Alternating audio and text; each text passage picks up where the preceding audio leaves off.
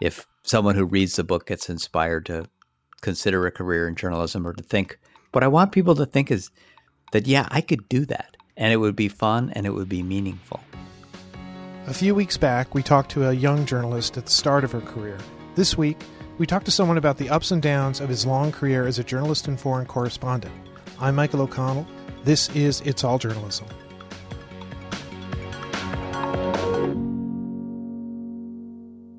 Peter Copeland is the former Washington bureau chief for the E.W. Scripps Company. He's a longtime journalist, foreign correspondent, and author who recently penned his career memoir, Finding the News Adventures of a Young Reporter. Welcome to the podcast, Peter. Thank you, Michael. Thank you for, again for coming on the podcast. Usually, when I bring a guest on, I'll ask them to sort of tell us their journalist journey about how they became a journalist and, and sort of their career. But I think our whole conversation here is going to be really kind of about that because we're going to be talking about the book you just wrote. So, to start with, how did you become a journalist? By accident, really. Journalism is in our family, and that my grandparents, my mom's parents, were both reporters. But I, I went to college, studied political science. I was sort of vaguely interested in journalism, but not sure that I wanted to do it. I was more interested in politics, really, and I wanted to change the world, not write about it. The funny thing is, is is many journalists can actually change the world by the work we do. But go on. Well, that was the thing that I learned. I thought it was different, but I realized that the most important, best way that I could change the world that also suited my personality was to write about it fairly and accurately. But I had been out of school for about a year and was working as a carpenter, house painter. I was working up in northern Michigan. I met a guy who was building a summer home up there. He was much older than I was, and we used to talk about politics a lot, argue about politics, really. He was, in my mind at the time, he was a right wing nut, and he thought I was a lefty idiot. But we had really great, lively discussions about politics. It turned out that he was the publisher of the Chicago Tribune. And which uh, was a newspaper that I grew up reading, but never thought about working there because mostly because it was so conservative to me at the time. He said, you, the things that you're interested in, the things that you like to talk about, that's what journalism is all about. If, if you want to give it a try, I could open a door for you. And at the time, I had no idea what a big thing that was, but it was really luck that I met him. And it was uh, kindness and generosity on his part to take a chance on me because there were plenty of people begging for journalism jobs. And here he is trying to convince me to do it. So I went down to Chicago, cut my hair, bought my first suit, and started as a real reporter at the City News Bureau of Chicago, which was owned by the Tribune and the Sun Times at that point. So, looking back after all these years, after a really long career in journalism, what do you think of that young Peter Copeland as a journalist? I had the curiosity that makes a journalist good. I lacked the experience, but I went into an environment at City News where it was basically an apprenticeship in journalism. On the very first day, I didn't write anything. I would call the facts into a rewrite. And then gradually they let me write my own story. And then they taught me how to edit a story and how to cover bigger more enterprise oriented story. So step by step, someone more senior than I was led me by the hand. And that was uh, lucky for me because I really didn't have any experience. And, you know, looking at, at your book and some of the people who had left comments on it or who had comments on the, uh, on the cover talked about you as being somebody who, you know, as a mentor to them or had offered advice to them in their journalism careers. So did, did you sort of find yourself later in life in a reverse situation where you were the, the veteran reporter helping out other people who were just learning how to do things? I was fortunate that way in that I, when I became a bureau chief, especially, I got to hire people and bring in interns. And I, I did try to make myself available and try to teach them. You know how it is though with young people, they don't always listen to older people, and me included. But I've always tried to make myself available. And still, I, I was up in New York recently talking to college journalists about the profession and also about how to break in, how I got started, but how they might get started now because the career paths are so different. I was going to talk about that a little bit later, but since we kind of sort of stumbled into it, let's sort of talk about that. I mean, journalism has, journalism has changed quite a lot in the last 20 years, the last 10 years. The structure. I mean, there used to be, you know, I came into journalism in the early 80s, you know, about the same time that you did. And there was a structure, there was a, a path that was pretty common that everybody kind of took that you started out at the local paper, you worked your way up, you know, you got bigger assignments, you maybe a columnist, you went to a larger paper.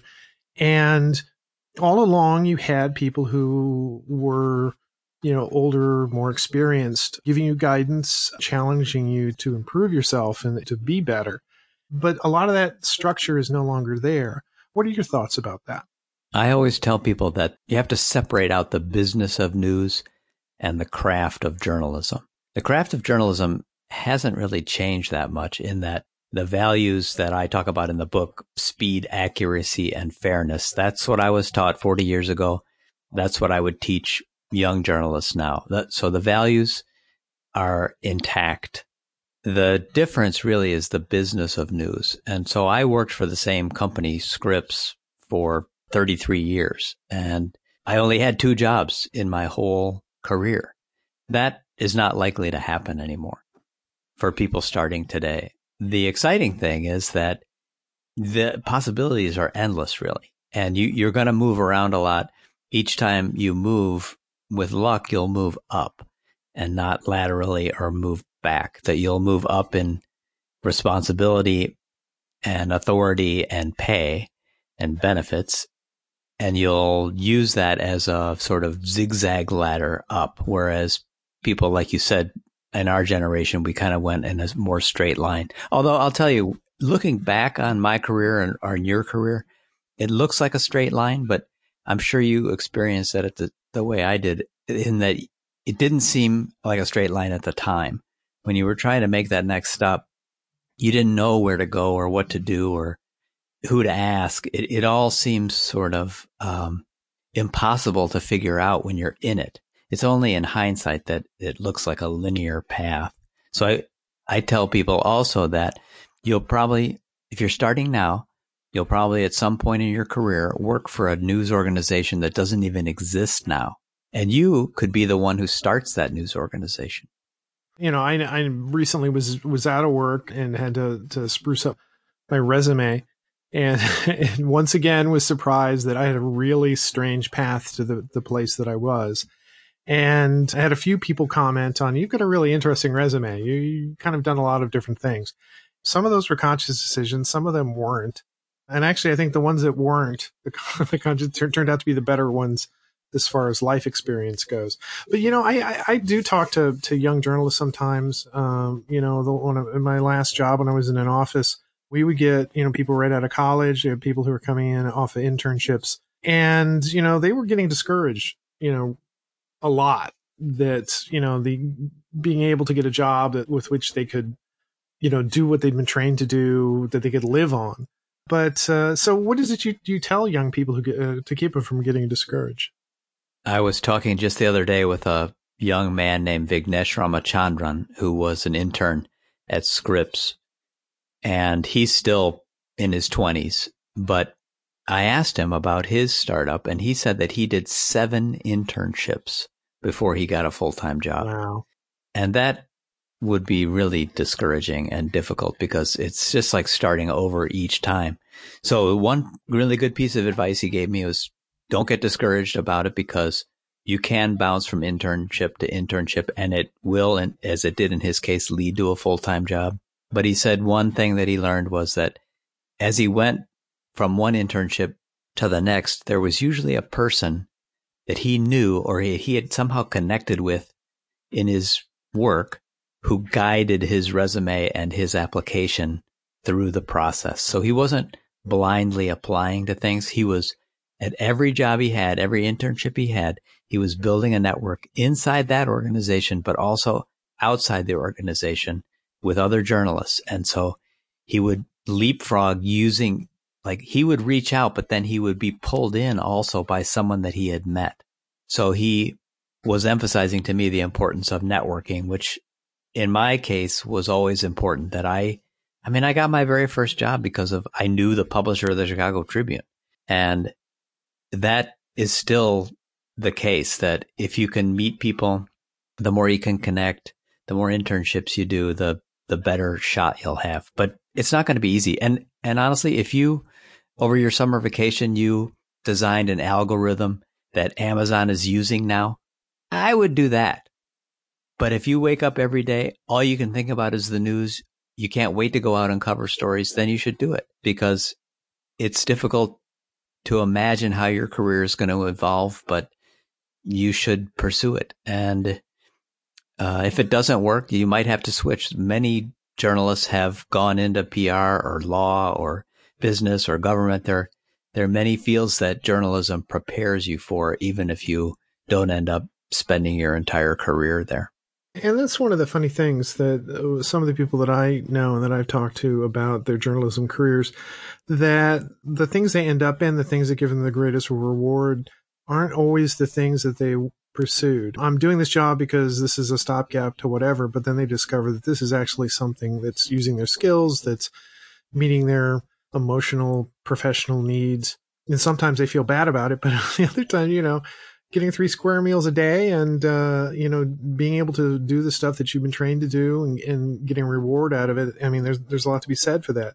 The other thing you said that uh, got me thinking, you know, part of becoming a journalist at the very beginning is it's about maturation. I mean, we talk a lot about the skills and about learning how to do a deadline and how to, you know, context sources and do lots of different ty- types of complex things to write and to tell a story, to report a story. But, you know, sort of what you were saying about networking, I mean, that's part of that is maturation. I mean, sometimes you get into a situation like in an office where, you know, the temptation is to be emotional or the temptation is to, you know, beat yourself up or to blame somebody else. And, and really kind of, you need to sort of get a hold of yourself and recognize that, you know, you're an adult now, you're in an office situation, you're going to get a lot further working hard and working well with other people because you never know what the situation will be. Maybe uh, the whole office is going to be laid off and you're going to have to go find a job. And it, and it's helpful if you've got other people that you've stayed in contact with. Uh, it's kind of been my experience. Yes, that's a great point. And the fun thing about journalism is you could be answering the phones. That could be your job, that your job is to answer the phone in the newsroom. The editor comes out. There's nobody in the newsroom except you answering the phones, but the editor knows that you've done a good job answering the phones and all of a sudden there's a car crash. It needs to be covered. Go. And then you become a reporter. You do well at that. And then uh, you get another opportunity because you did good and did well in whatever you were supposed to be doing. So you're right. You just have to perform well and hope that you're recognized. Kind of what would people say about luck? You know, there are people who, you know, who have great opportunities that come to them out of luck, but part of that formula is being prepared for when that lucky circumstance comes that you're ready to step into whatever that particular role is. A person who I worked with who was started as the receptionist at Scripps, and she had never studied journalism. I liked her and I liked her work ethic. And I said one time, I said, Sheila, what do you want to do? I think that you're underqualified as a, or overqualified to be a receptionist. And she said, I want to do whatever you can teach me to do. And she became a photo editor and a great one. So, I mean, that to me was an example of somebody stepping up and making an opportunity for herself. But the other thing is the other side of that is, you know, having a manager who's willing to see those things and open to somebody who's eager and willing to do something. You know, that, that's the thing I always think about when I was a freelancer. I, I it was always about you identify what the what what does that editor need because every editor has a need for something and if you can figure out what that is, you can pitch them a story or you can go, you know, go cover something that they need somebody to cover. That's an opportunity for you to work.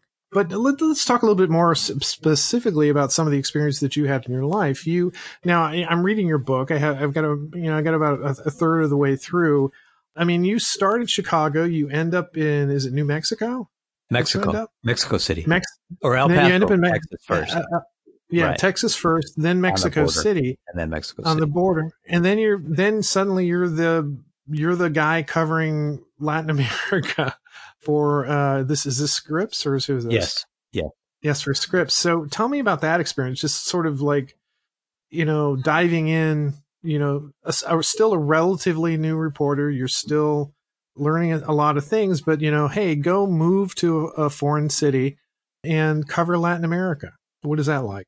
The great thing about living in El Paso is that you can kind of stick your toe in to foreign reporting by just crossing over to Ciudad Juarez, which is the the sister city really right across the border from El Paso.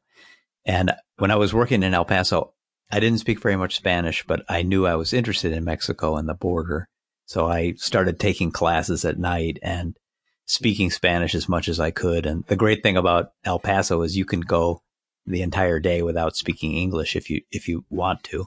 So I, I tried doing that and I got better and better. And then I would go over to Juarez and I would find stories and come back and report them. But again, I got a lot of help. There was a story I heard about about a dust up over a film crew in Juarez. They were doing the second one of the Conan movies, the Conan the Barbarian, Conan the Destroyer series with Arnold Schwarzenegger. They were shooting that in Juarez and something happened where everybody in Mexico was all upset and they were trying to kick the entire crew out of the country. And so I went over with a photographer from the paper, Ruben Ramirez, who had born in Juarez and grown up in El Paso. He was older than I am, more experienced. So he, he drove us over. We went and we met this reporter from one of the Juarez newspapers who was at the center of this big drama. And I asked to talk to her. She said yes. And Ruben was sort of shooting pictures in the background. He was letting us talk and he was moving around taking her photo. And she told me that she wanted to take a picture of the film crew. So they were all relaxing at this hotel and they were sitting around the pool. She went over and started taking pictures. They said, stop taking pictures. And she said, I'm just doing my job. And they said, we don't want you to do your job right now. We're trying to relax. There was this kind of standoff. One of them grabbed her camera, took out the film and gave it to her gave her the camera back, but he kept the film.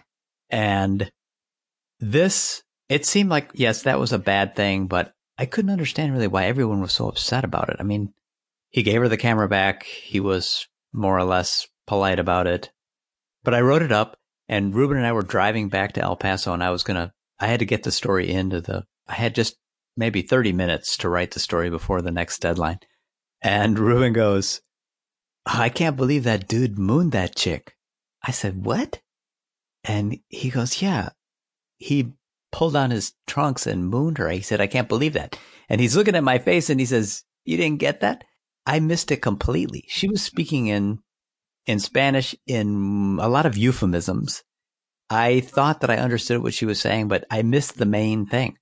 And then I understood after Ruben told me that this, this guy who was in his swim trunks, he turned around, dropped his trunks, and mooned her. And it was disgusting and vulgar. And he was being more than a jerk. And I understood then why everybody was so upset about it. But Ruben saved me that day. And I, I felt bad. I really, now looking back on it, I should have put his byline on the story instead of mine, but he never said a, word about it and protected me. And I eventually convinced my bosses to send me to Mexico City and I, I did become better at Spanish, but I was not in the beginning. And that's a perfect example of uh, like detail. detail reporting is about details. That right detail unlocks everything about that story. But you know, it's also about what are your deficiencies. You know, how are you going to learn how to speak Spanish better? Now, you've gone, you've been a foreign correspondent at a number of different places. Uh, one of which was Somalia. Tell me about that experience. It seems like a a, a pretty f- challenging opportunity. At that point, 1992, I had been a reporter for 12 years. I had covered stories in 30 countries around the world on five continents. So I was pretty experienced and I thought I had seen a lot of difficult situations. I had been in wars, coups, earthquakes, revolutions. But when I got to Somalia, so Somalia in 1992 had broken down completely the government collapsed. Rival warlords were fighting it out in the streets. All of the violent prevented farmers from growing their crops and then harvesting them and distributing food. So people were starving. They were actually just dropping in the dirt and entire families and dying. It was the scariest, most awful thing I had ever witnessed. I went over with the Marines when the United States and other countries invaded to try to establish order. And I stuck, tried to stick very close to the Marines, but it was, uh, the scariest place I had been as a reporter because I didn't know the players. I didn't speak the language and the entire society had broken down. So there really were no rules. This was right before the incident that's called Black Hawk Down and became the book and the movie happened. And so, and the movie is actually seems accurate about the way Somalia was at the time. The other complicating thing for me is that I, when I started as a reporter, I was younger and single. By this point, I had gotten married and we had a baby and I missed her baptism and her first Christmas because I was in Somalia. That also made me more aware of the danger. A lot of things that I had done earlier in my career where I was running towards burning buildings or running towards gunfire seemed stupid at that point. And Somalia was so difficult for the Somali people. It was very difficult for the Marines that were there. It was difficult, less difficult for the journalists because I could always leave if I wanted to, but I felt like I had to stay because that was my job and my newspapers were counting on me, my audience was counting on me, and I felt like I had a sense of responsibility. So I, I stuck it out, but it was difficult. And when I came back, I really didn't want to do that kind of reporting anymore. It was, it changed my career path.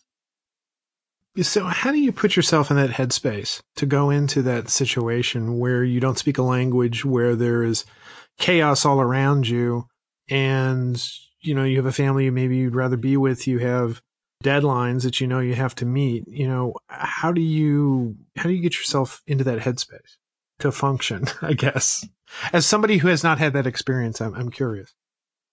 I think that one, I mean, one of the reasons that a lot of foreign correspondents are young is that you have uh, more of a sense of being in, invincible when you're young.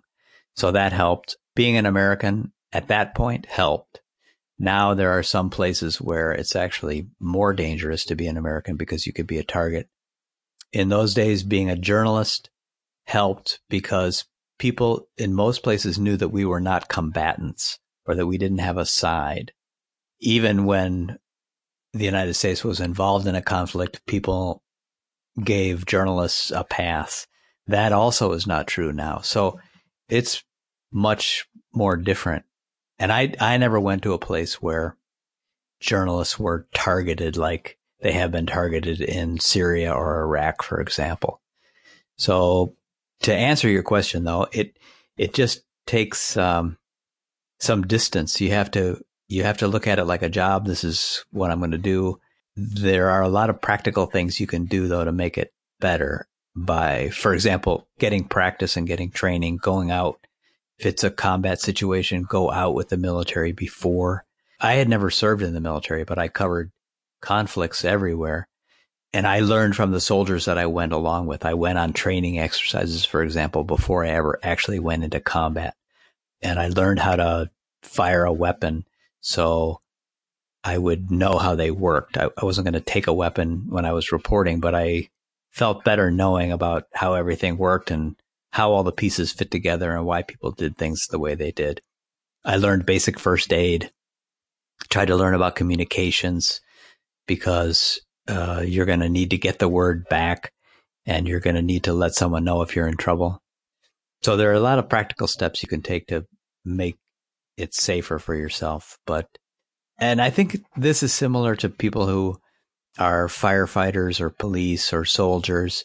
When the stuff starts happening, you go into this mode of your job and you do your job and you kind of block out a lot of the more human side. It's, it's when it's all over that it's scary. So you've just written your book, this book that, that really kind of looks back at your your career. First of all, what triggered you writing this book? What inspired you to write the book? I retired a few years ago and I didn't know what to do with myself. And my wife said, You're consuming more media now than you did when you were working. And I was just obsessively reading the newspapers, watching TV. And I thought, I, I want to get back into it. I want to be involved with journalism, but I don't want to go back into the daily grind of it. So I just started remembering of the stories that I had told younger journalists and interns when they came. They always wanted to know, you know, how did you get started? How did you learn to do that? Or what was it like when you were in Colombia or Peru or in China? What, how did you get stories? And so I used to tell them about learning to be a reporter and I felt that they could connect because they were at the start of their career. So I just sat down and started remembering the stories that I had covered. I have a big box of clips and I kept all my notebooks. I've also kept a journal since I was in college and I tried to capture how I felt at the time, not, not the old guy looking back on the young guy, but how the young guy felt at the time. And it was fun. I enjoy writing. I hadn't written in a long time because I had been a bureau chief, which is in my case was like a news bureaucrat. I I wrote reports and memos. I didn't write anything fun.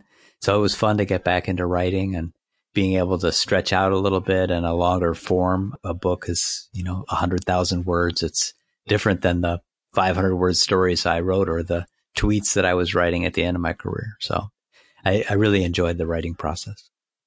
So going into writing a book, you set up some you know goals and expectations and and sort of what you were saying before about going into war zone you there are certain things that are you automatically do you pull together all your pieces and, and you start sort of mapping things out so writing a book does not happen overnight you, you put a lot of effort into it how did you feel at the end when you've written this memoir and you're looking back about the experience about writing about your life as a journalist how did you feel every time i go and talk to student journalists, I'll tell them about being a foreign correspondent or being a police reporter in Chicago or a bureau chief in Washington. And after I talk, there'll always be three or four students who hang around.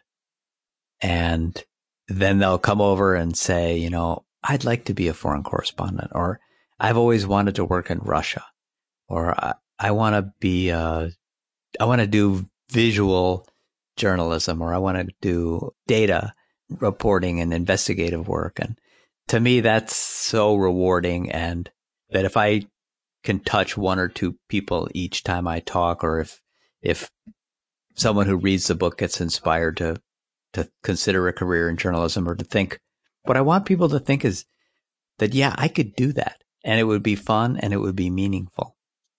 Well, you've given me a lot to think about. The book is called Finding the News Adventures of a Young Reporter. Peter, thanks for coming on the podcast. Thanks for having me, Michael. You've been listening to It's All Journalism, a weekly podcast about the people who make the news. You can find out more about us and download past episodes at itsalljournalism.com. While you're visiting our website, why not sign up for the It's All Journalism newsletter? You'll get all the latest info about our podcast, including episode notes and news about live events and upcoming interviews. Go to itsalljournalism.com to subscribe. It takes a lot of people to create an episode of It's All Journalism. Nicole Grisco produced this episode. Amber Healy wrote our web content. Nick Dupre wrote our theme music. Emilia Brust helped with our booking. Nicholas Hunter provided a web assist. And I'm your host, Michael O'Connell. Thanks for listening.